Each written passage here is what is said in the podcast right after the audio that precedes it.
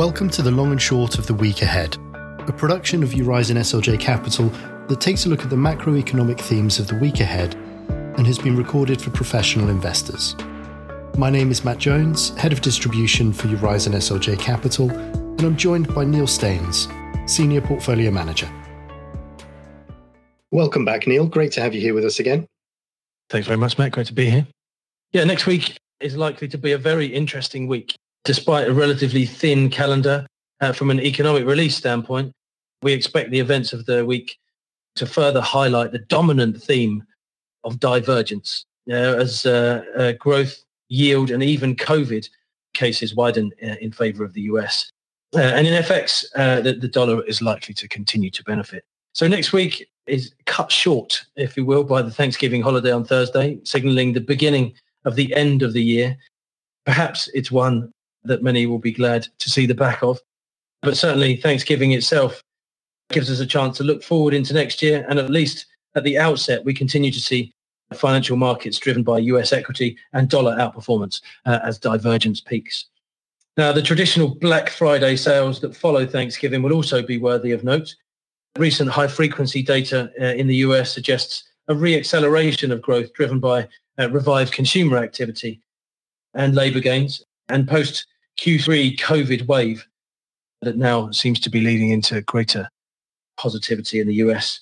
Earnings from Walmart, Home Depot, and Macy's corroborate this kind of view of positive demand, and uh, holiday sales will be watched very closely uh, for signs of consumer activity, uh, but also for vendor prices as an inflation metric. Uh, factors that may be key to shaping the Fed reaction function and therefore the dollar, of course, into December and beyond.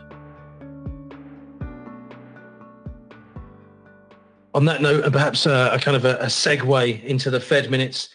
I've mentioned it for a number of weeks now, but we may also get a pre-Thanksgiving announcement uh, on the next Fed chair, uh, something that uh, one commentator this morning referred to as Biden's Game of Throne, which I thought was quite interesting. Now, we do get the Fed minutes from the November FOMC.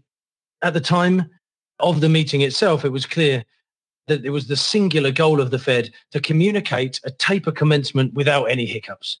And that meant that uh, the press conference, or at the press conference, uh, Powell did not comment, nor would he be drawn for comment on the Fed's reaction function beyond the taper itself, namely a, a rate hike. The minutes, therefore, will be very closely watched for any spread of opinion on the taper pace or any rising concern uh, of inflation from within the FOMC.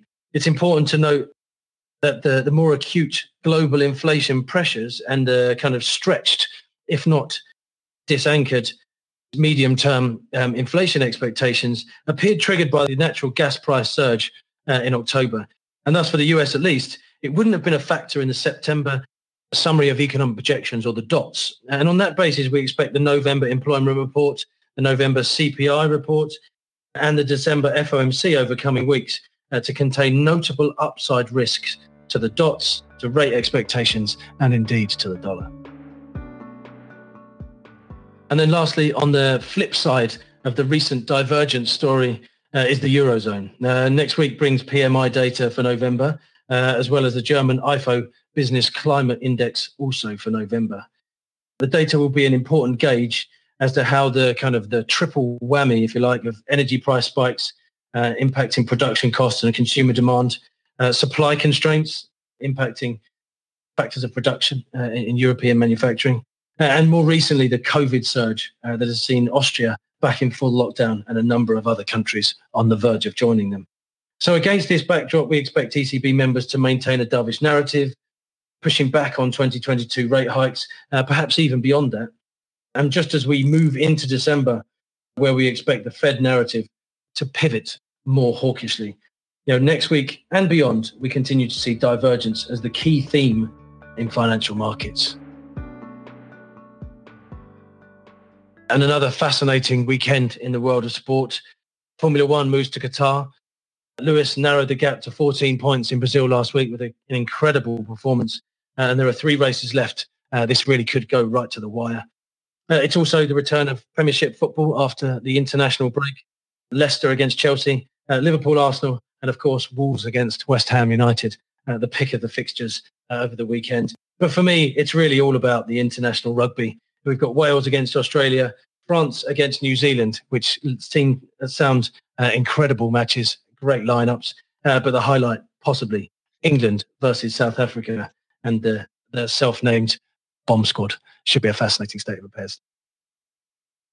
Well, thank you once again, Neil, for joining us uh, and outlining your thoughts on the week ahead. We look forward to catching up with you again next week. It's been a pleasure. Thanks, Matt. Thank you for joining us for the long and short of the week ahead. Further insights are available on our website, eurizonSLJcapital.com forward slash insights. We look forward to you joining us again next week for more insights into macroeconomic events and the long and short of the week ahead.